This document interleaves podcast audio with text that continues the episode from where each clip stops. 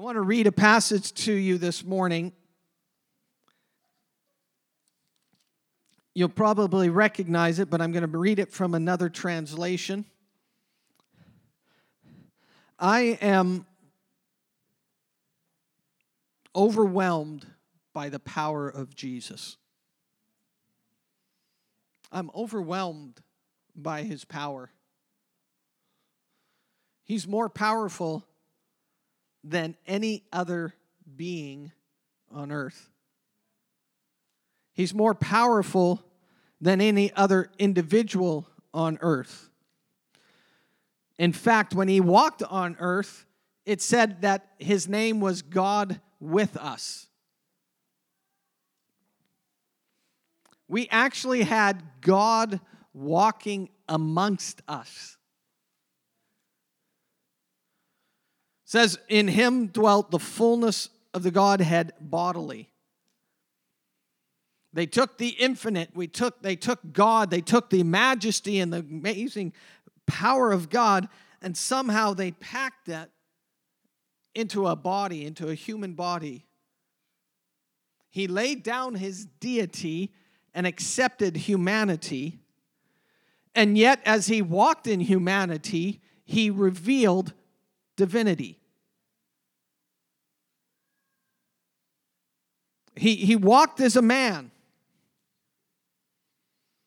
Because everything we look at, we say, if he can do it, we can do it. Well, we can do it because he was man. He was man, 100% man, 100% God. Don't ask me how to figure that out because I love math and I can't figure out 100% usually means 100%. But when you got 100% man and 100% God, he can do whatever math he wants. He's better at mathing than I am. But he took temptations, he bore our sickness, he bore our illness, he bore those things. And then he said on the cross, he says, It's finished. And he didn't mean it was partially done, but every single thing you need is found in Christ.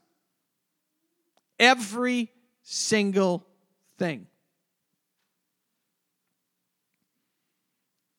Not the Me Too movement, Christ. Not some philosophy of man, but Christ. And I'm overwhelmed by the power of Jesus and how he can affect a life. He can change the destiny of a life from eternal separation and hell, which is real. Don't kid yourself, hell is real. And he can change the destination from hell to eternal fellowship, relationship, and heaven with him. He said, I'm the way. He said, I'm the truth, and I'm the life. No man comes to the Father except by me. Jesus is amazing. And sometimes I think in Christian circles we try to we try to make him palatable so that other people will accept him. Quite frankly, he's radical. He's radical. He said, You follow me.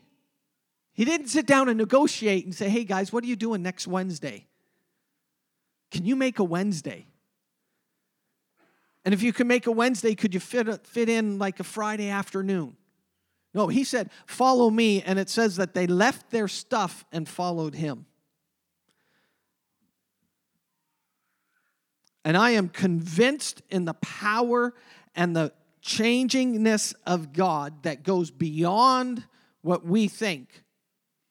And I have found that it is found in a radical obedience and a radical surrender.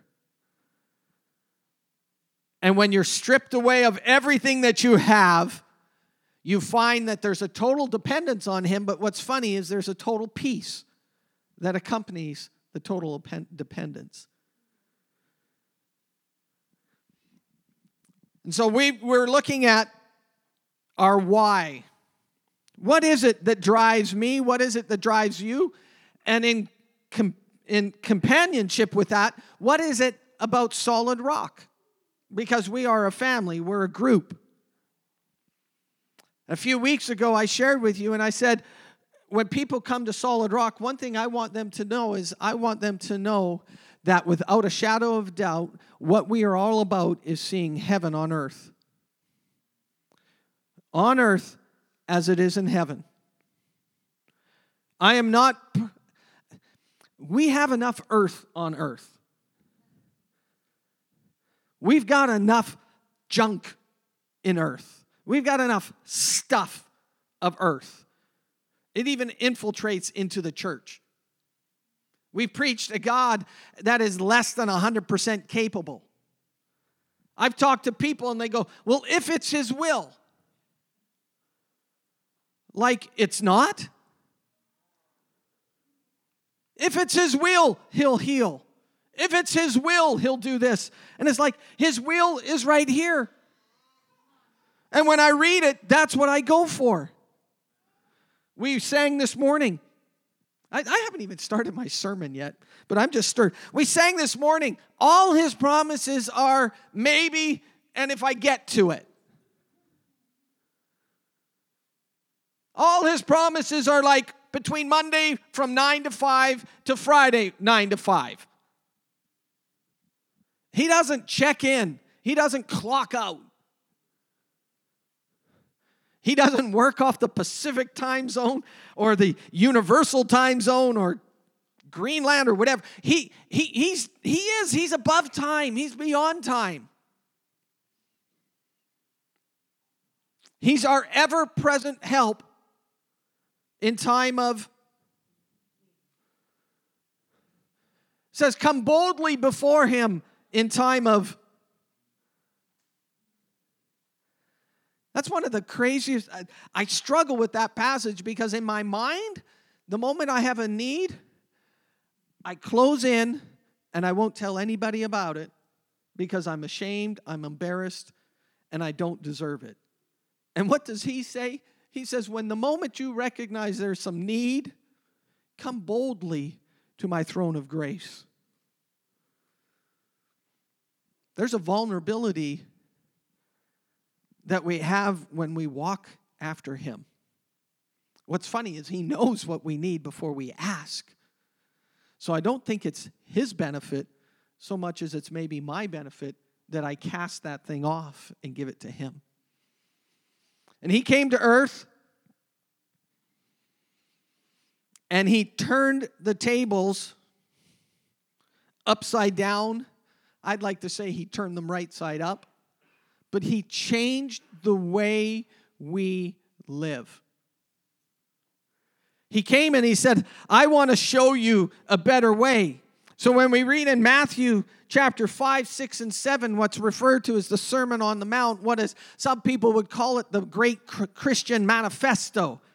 What an amazing picture of Christian relationship and Christian life. And he says, This is what I'm going to tell you. And he, he starts by t- dealing with attitudes. Blessed are you. And they are really backwards attitudes. Blessed are they that mourn, because they're going to be comforted. Blessed are the peacemakers. Usually, if you're a peacemaker, that means that there's some unpeace around. Blessed are the merciful. Why would I need to be merciful unless somebody needed mercy? And he comes and he says, This is how to do it. Then he says, By the way, you're the salt of the earth. Have you ever looked at yourself in the mirror and says, I'm the one that makes a difference in my world?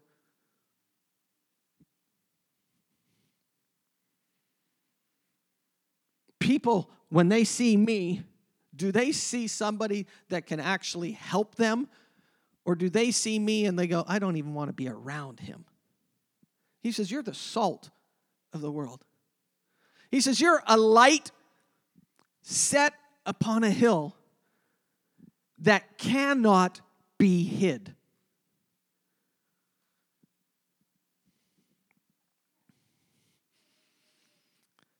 He He's amazing. And if I'm going to trust anybody, I'm going to trust him. And as he's teaching the Sermon on the Mount, about halfway through, he talks about relationship and communication and conversation with God. And he talks about what it looks like. And, and I want to read this passage to you to show you, uh, uh, give us some greater thoughts. And he says, Whenever you pray, and we'll get to this in another version, but right now I want to read it in a version that maybe gives a little bit of a different look or different flavor. Maybe it will hit you in different points. He said, Whenever you pray, be sincere and not like the pretenders who love the attention they receive while praying before others in the meetings and on street corners. Believe me, they've already received in full their reward. But whenever you pray, go into your innermost chamber and be alone with Father God, praying to Him in secret. And your Father who sees you, sees all you do, will reward you openly. Is that a true statement?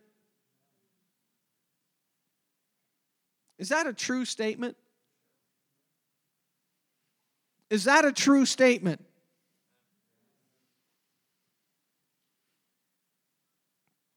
I think sometimes we read these things and we just go on. He says, What you're gonna, he says, when you pray to me in private, I'm gonna reward you openly. Thank you, Brad.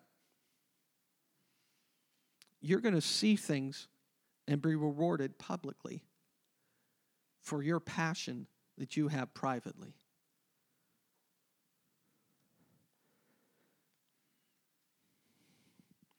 And your Father, who sees all you do, will reward you openly. When you pray, there's no, re- no need to repeat empty phrases, praying like those who don't know God.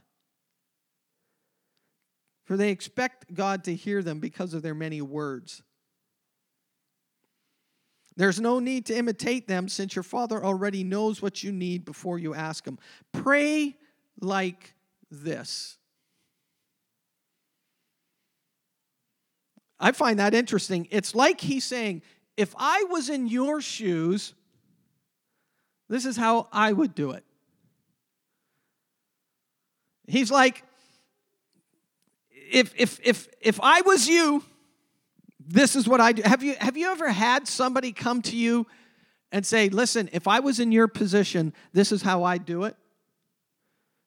Now, usually when I have somebody to say that to me, it's not somebody that I would consider um, that, that we're struggling in the same thing, but it's somebody that's more mature, has more experience, more wisdom, more understanding.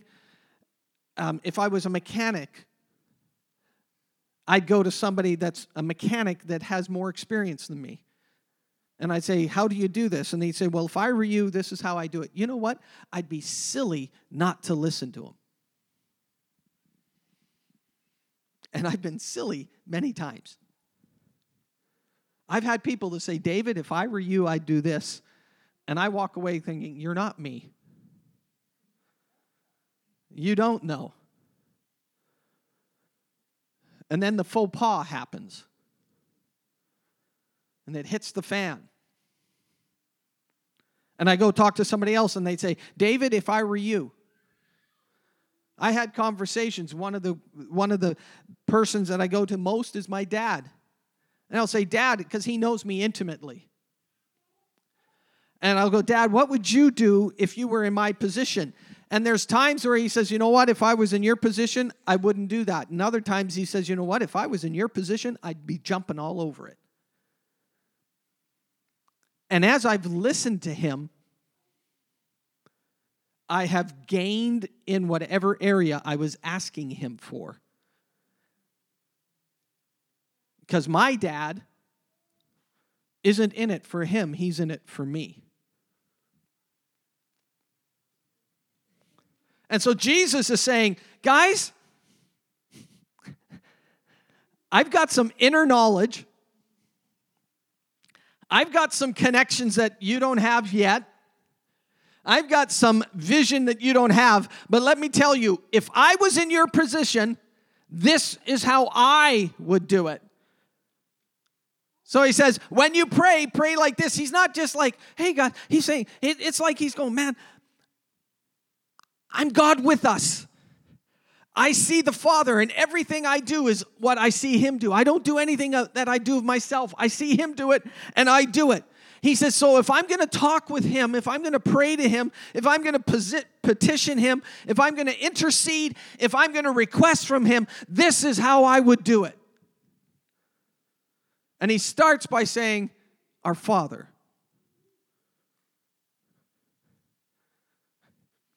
He opens the door and he says, Our Father. He doesn't open the door and go, I'm here. No, I'm home. He goes, No. He opened the door by saying, Our Father. And I want to read this to you from this translation. Then I want to just go through some of these thoughts here. He says, When you pray, pray like this. I think you need to write this down. If you're taking notes, write this down. Pray like this. I'm not sure we know how to pray well.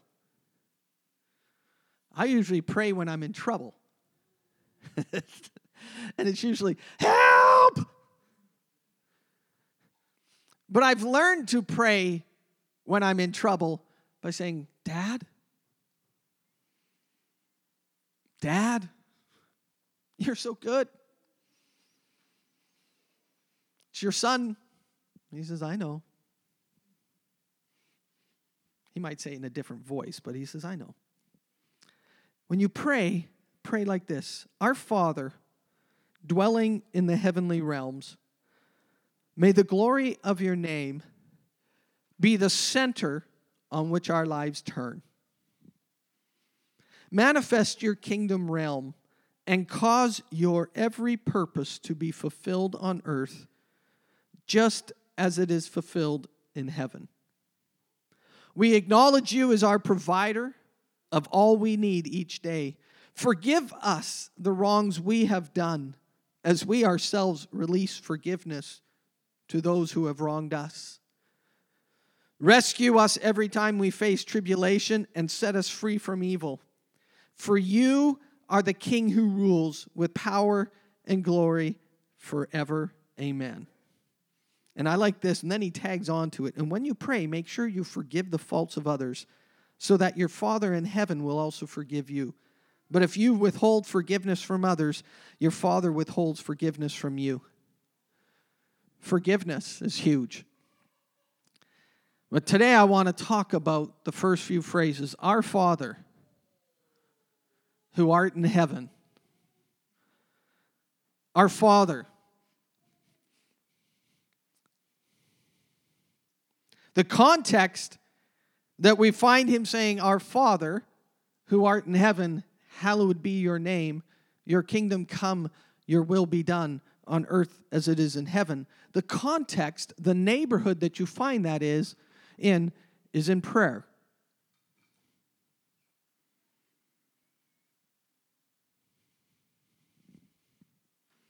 Apart from the last three minutes,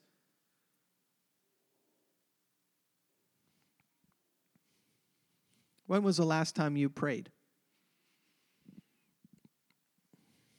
Don't raise your hand and don't answer out loud.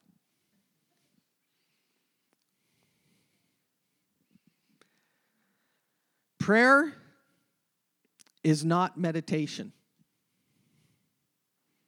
It's not sitting there going, I'm going to chew the word over, I'm going to go over it again. Meditation is biblical, but meditation takes the word and it regurgitates it and says it over and it repeats it and it examines it and it goes it and it lets it become part of you. We're to meditate on his word. It says meditate on his word day and night. If you want to grow, start feeding yourself with his word and start thinking about it. But that's not prayer. And in today's day and age, meditation has this whole silly connotation with it. I'm not going there. What I'm saying is we need to take His word, we need to meditate on it, but that's not prayer. Prayer is not somehow touching my inner man and my inner spirit. Prayer is not some state of mind or state of being where all of a sudden it's an altered state. Prayer is very much 100% me aware of what I'm saying and what I'm doing. The Holy Spirit comes and He says, when you don't know what to say, you speak and your spirit comes out and you speak in a language that Holy Spirit knows and He speaks and He communicates. But when you're talking natural English, what you're doing is you're speaking your, your heart and you're actually having conversation with God. A conversation always Otherwise, it's not conversation. Always involves a speaker and a listener. Conversation always does. Problem with husbands and wives quite often the wife is speaking and the husband ain't listening. That's not conversation. Conversation is husband, and I'm speaking to myself here. Husband sitting down, looking eye to eye to wife and saying, I love you, dear. What was it that you said? And listening to what she says, not what I think she wants. Conversation sometimes is me speaking, and other times it's me hearing. And by the way, I find this hilarious, but God gave us one way to speak, but two ways to hear. So we should speak half as much as we listen.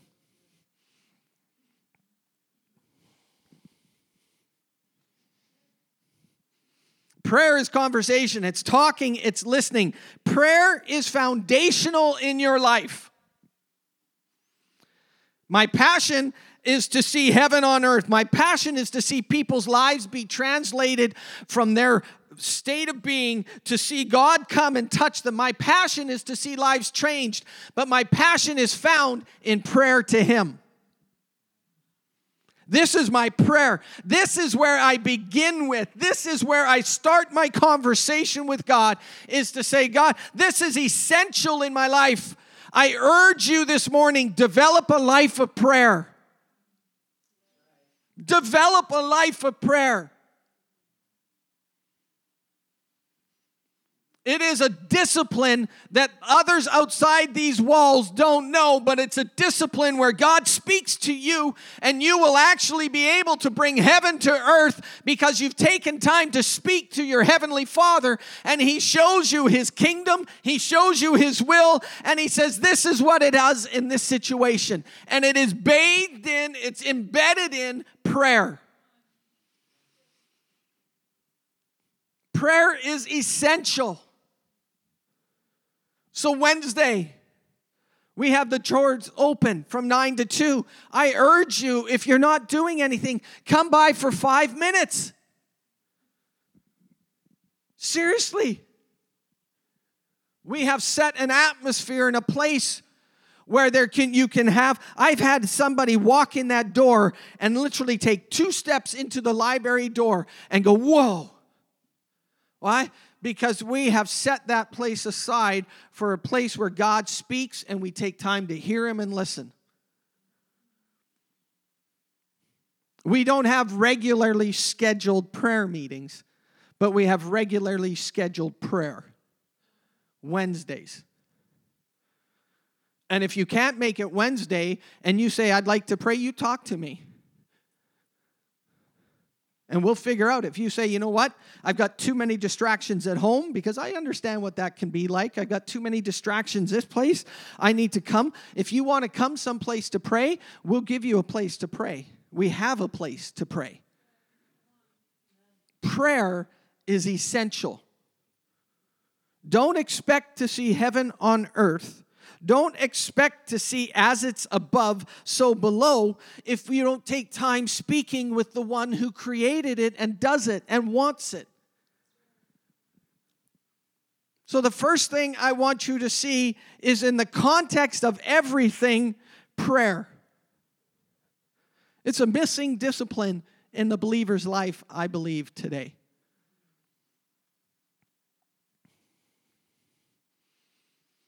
And some of you may have times that you go for prayer walks or you have a room that you pray in. Awesome. Keep it up.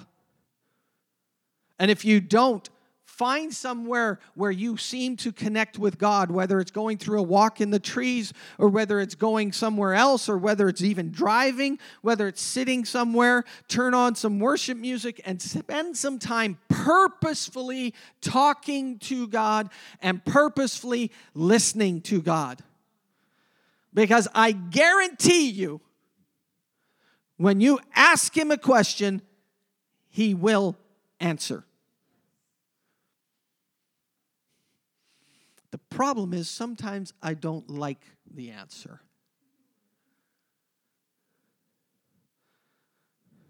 Prayer. So, in the context of Jesus talking and saying on earth as it's in heaven, the context is found in, is embedded in prayer. So, my prayer is for heaven to see heaven on earth. I want to take a couple minutes here and talk about that. When he says our Father, our Father represents family, represents a protection, represents a pattern, represents relationship, represents a lead. In most families, in most families, the father is the head representation in today's day and age. Who is the one attacked in a family? It's the father. Media attacks the father figure. I can't tell you how many sitcoms on TV the father is the one that's made fun of. That's an agenda from the enemy. And today's day and age, I read just in the last week in America, and I don't think it's too far off in Canada, but 43% of children don't have a father or have their father in their home. It's staggering. And what happens is a child gets saved, and then when we say our Father, we have this picture of Father in heaven that quite often is influenced, rightly and wrongly, by our Father on earth. And what we have to do is we have to take the picture and understand the good father. He's a good father. So, Jesus, right away, he says, if I'm going to pray, he says, if, guys, let me give you an idea. If I was in your position, if I was sitting down here, listening to the smartest person on the earth talking, that's not me, by the way, that's Jesus. I've learned very well. But if I'm listening to him and he says, if I were you, I'd do this, I'd go, boing, antennas up, thinking cap on, engaged, because he's smart. He's smart. And he says, I've got a secret that I know. And that secret is pray. And this is how you do it you start by recognizing the headship and the lordship of Father. By the way, that's how you get his attention by saying Father. I can walk around my dad, and if I don't say anything, I don't always get his attention. But when I say, Hey, dad, it's like his ears perk up, his head turns, his eyes focus, and he looks at me and he says, Yeah? That's how we begin with our relationship and our conversation with God. Our Father. Then it tells you where He is in heaven. In other words, he's higher above and he's got a perspective of what's happening. Hallowed be your name. I am in, I, I, I said I'm intrigued by approach him boldly in time of need. I'm intrigued by a lot of things in the Word of God. Another thing I'm intrigued by is the power of his name. Matthew, there is a power in the name of Jesus that no other name can duplicate or match. There's power in his name. I've talked to a number of people who have just said the name Jesus, and something happens. I believe you speak his name, and all the heavenly hosts and all the hell hosts hear his name. And the heavenly hosts snap to attention, hear his name, and hear what he's doing. And the heavenly, or uh, the hell people, they hear it too, and they freak out because they know when his name's called, something does happen. I don't think we use his name enough. We say it inappropriately, we say it flippantly, we say it in passing, but the times we need it, he's not being used. There's power in the name of Jesus. There's power in the name of Father. If you want to settle an argument with a sibling, you go, Dad! I have a lot of siblings. We couldn't figure things out. But the moment we brought it to dad, it was settled. His name. His name is great. Hallowed be your name. Now, what I find, I said I found it interesting. We spend a lot of time and energy in Christian circles finding our identity. Now, I understand that. But I think we need to spend more time finding who He is. Because when we spend time finding out who our Father is, our identity just so happens to show up at the same time. And it concerns me sometimes because I see it in Christian circles. I see it, I hear it in Christianese, which is Christian language. It's like speaking Canadian, you speak Christianese. I hear it in circles, I hear it, and it sounds good. But what it does is things put me in the center of who I am and I make the decisions. No, I don't make the decisions. My Father does. And what he says, I do. And what happens is I find my identity in him. In fact, when you read the scriptures, it says, in Christ. And we saw it last week with, with Ty and Deneen when they taught us and they showed us our identity is in Christ.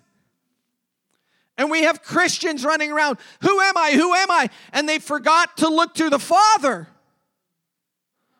It's an epidemic in Christian circles. Know your identity. And I believe in that. But my identity comes from my Father.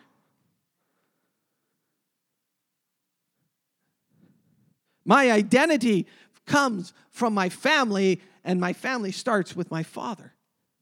So if you want to find your identity, look to your father and start talking with him. Instead of saying, I'm this, I'm that, I'm this, I'm that. Start saying, He's this, He's that. He's all knowing. He's wise. He's my provider. He's my protector. He's my father. I'm his son. I, I see it a lot because, as one, one preacher once said, I get paid to be a Christian. I, I, I'm, I'm in the office during the week and I, I study. My job is, is putting my face to books and studying and reading the Word. And so in my studies, I come across it a lot. And we've allowed those things to come into mind and into playing and into our areas where we start to become the person instead of God. Father. Our identity. Thy kingdom come, your will be done. We've spent a lot of time looking at the word kingdom. I was amazed as I was studying the word kingdom I saw something I'd never seen before. And the, the word kingdom, whenever you study a word, you don't look at the American dictionary, you look at the original languages. Because the original languages is, is how it was written. And if you look at the word kingdom, I want to give this to you this morning because I think this, this to me was a revelation. It means domain, rule, reign. And then the root word, when you go to the root word, it talks about king, priestly, royal. And then it says probably from, and it gives another word, and when and it says as its notion for its foundation of power. And then you go to that word and you find out the root word of the second root word. So you got the main word, you got a root. Brad, you're understanding this because I know Pastor Nelson's been teaching you how to go through. But you get the main word, and then it says from. You go to the word that it's from, and then you go to the next word that it's from. And that word talks about walking and stepping. The foundation of the kingdom of God is based on where he walks. Think about that. If you allow him to walk into a room in your life, he becomes king of that space. But if you close a door, build a wall, and segregate and say you're not allowed in there, you know what? He won't be king of that area. The kingdom involves movement, the kingdom involves stepping. Every place his foot goes is his kingdom.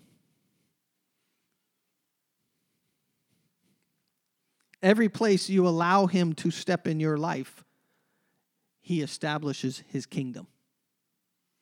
Your kingdom come. We can't expect his kingdom to come there if we haven't allowed it to come here. Now, what's amazing about this is let's think about some of the language he used in the Bible. What did he tell Abraham? Every place, pardon me, every place you step, the sole of your foot, I've given to you. Isn't that an amazing picture of kingdom? He told Abraham, you know what? Look there, and every place you step, that's yours. I'm giving it into your hands. What does he says about the enemy? We can tread him. He's under our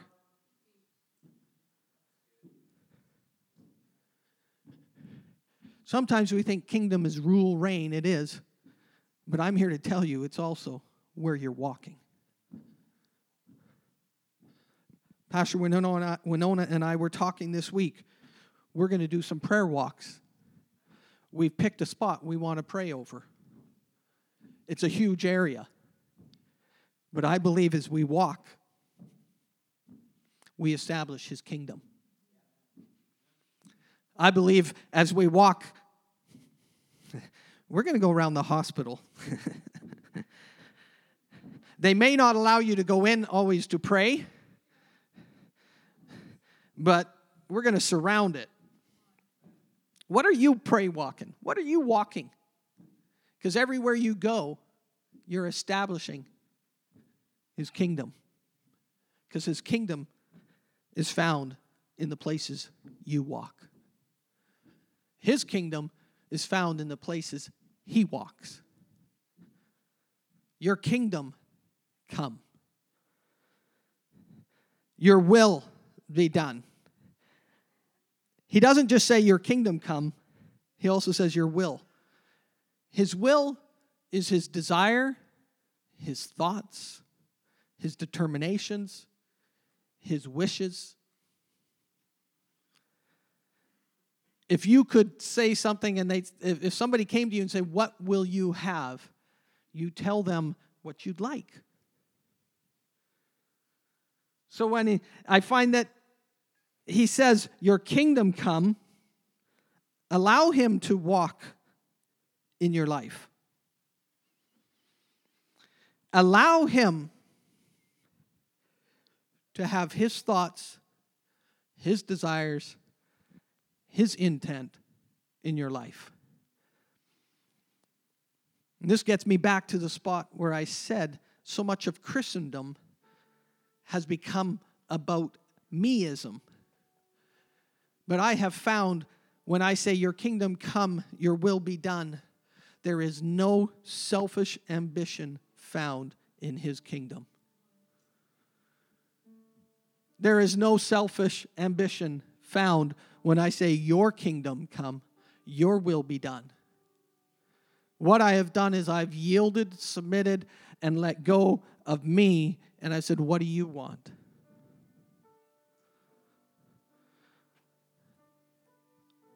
The effect, the effect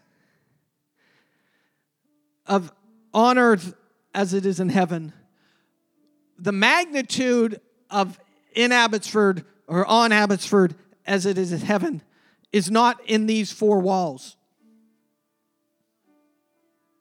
The magnitude of it is beyond these walls.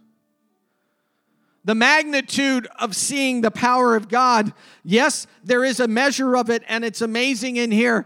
But if we come to church only to get filled up because we can't handle it out there, we're missing out. What we need to do is we need to come in here, get to know Him more, study Him more, look to Him more, and then go out there and share Him with those that are out there because there's people out there without fathers. There's people out there without mothers. There's people out there without hope. There's people out there that are crying their tears because they can't get past something in their life.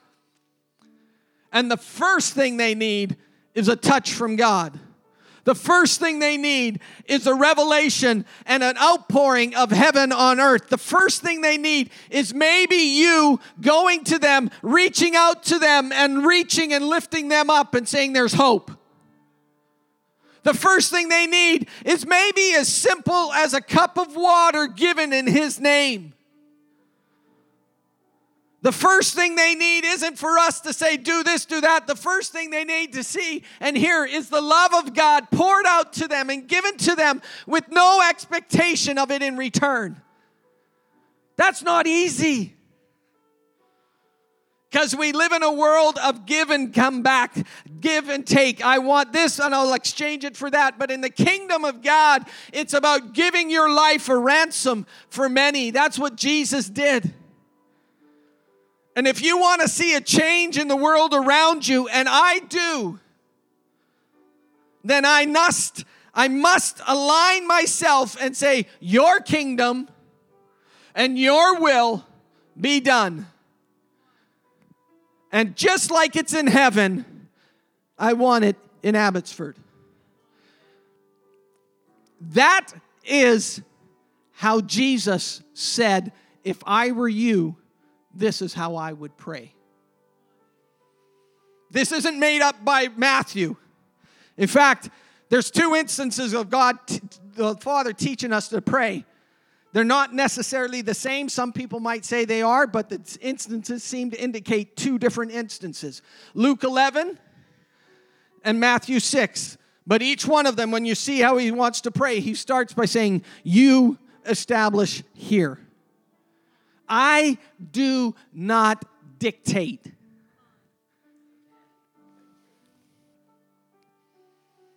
And I have learned that I've had to change my thinking and my ideas because my ideas and my thinking aren't always His will and His kingdom.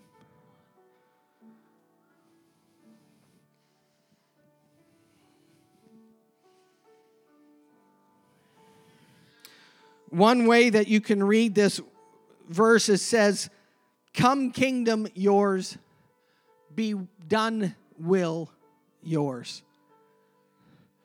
Come, kingdom, be done will yours, not mine. Can you imagine how radical your world can change when you take one moment and say, God, what do you want to do here? Can you imagine that moment you have an interaction with somebody, Whether it's somebody you love and care about and know deeply, or somebody that's a complete stranger you've never met, you don't know them from anybody else. But can you imagine in that moment when you have an opportunity to react and it comes back to you, you have that moment. Can you imagine what it would be like if you said in that moment, and you can, you can, you can say, Father, what do you want to do? Can you imagine how that could change? Can you imagine how that can affect someone? And that's why I'm saying it's not about these four walls. These four walls aren't going to be large enough to contain the goodness of God and the people's lives that are changed. These walls aren't going to be able to hold it back. And so when you come here Sunday, one of my goals is for you to leave here equipped strengthened so that you will take the good news of God into a dying world and you will see lives touched and transformed because you said, my Father in heaven, hallowed be your name, your kingdom come, your will be done on earth as it is in heaven.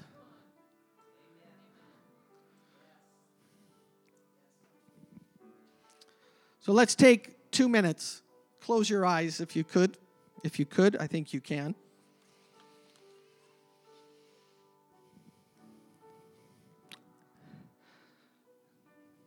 I'm going to say a simple prayer, and then I'm going to ask Holy Spirit to give you some thoughts.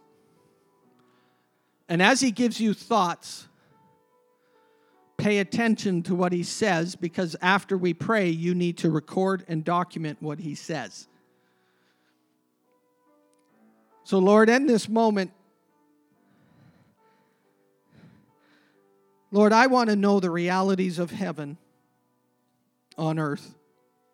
Lord, I want to know what heaven looks like in the mess of my daily struggle.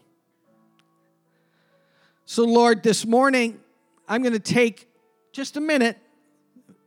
And Father, I'm going to just speak to you and I'm going to let you speak back to me how my life can change when you establish your kingdom and your will in my life. So, as I've said that,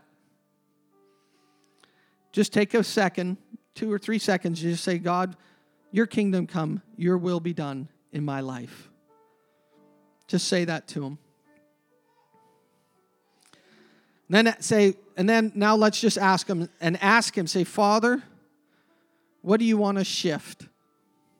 What needs to shift?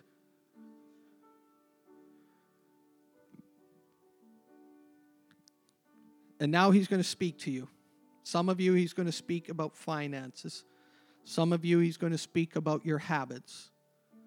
Some of you, he's going to speak about your family. But as you said, Father, what needs to shift? He is now imposing his kingdom, he's imposing his will and he's speaking to you in conversation. And he's saying, shift this. And he might be talking about business relationships. He might be talking about professional relationships. He might be talking about wisdom that you're getting from others. He might be talking about how to handle your children. He might be talking about how to deal with your spouse. He might be deal whatever he speaks to you right now, just just take a moment. Father, what needs to shift? Now, as he's spoken, some of you have got it just like that. What I want you to do is write it down. Seriously, if you've got a phone, take out your phone. You don't have to, I'm not asking you to show me. This is between you and God. If you got a piece of paper, write it on a piece of paper because when he speaks, he's speaking for improvement. He's speaking to take you closer. So, you said, Lord, what needs to shift? He's spoken it, document it,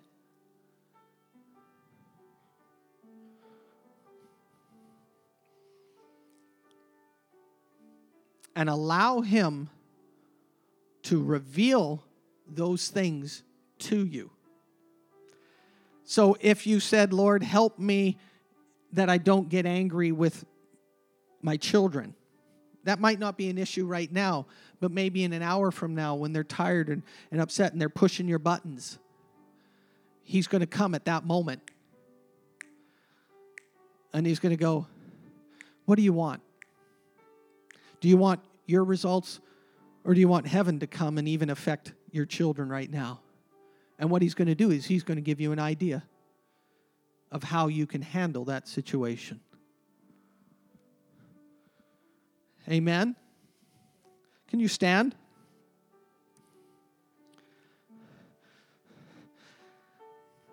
I want God to bless you this week. I want God to bless you every week.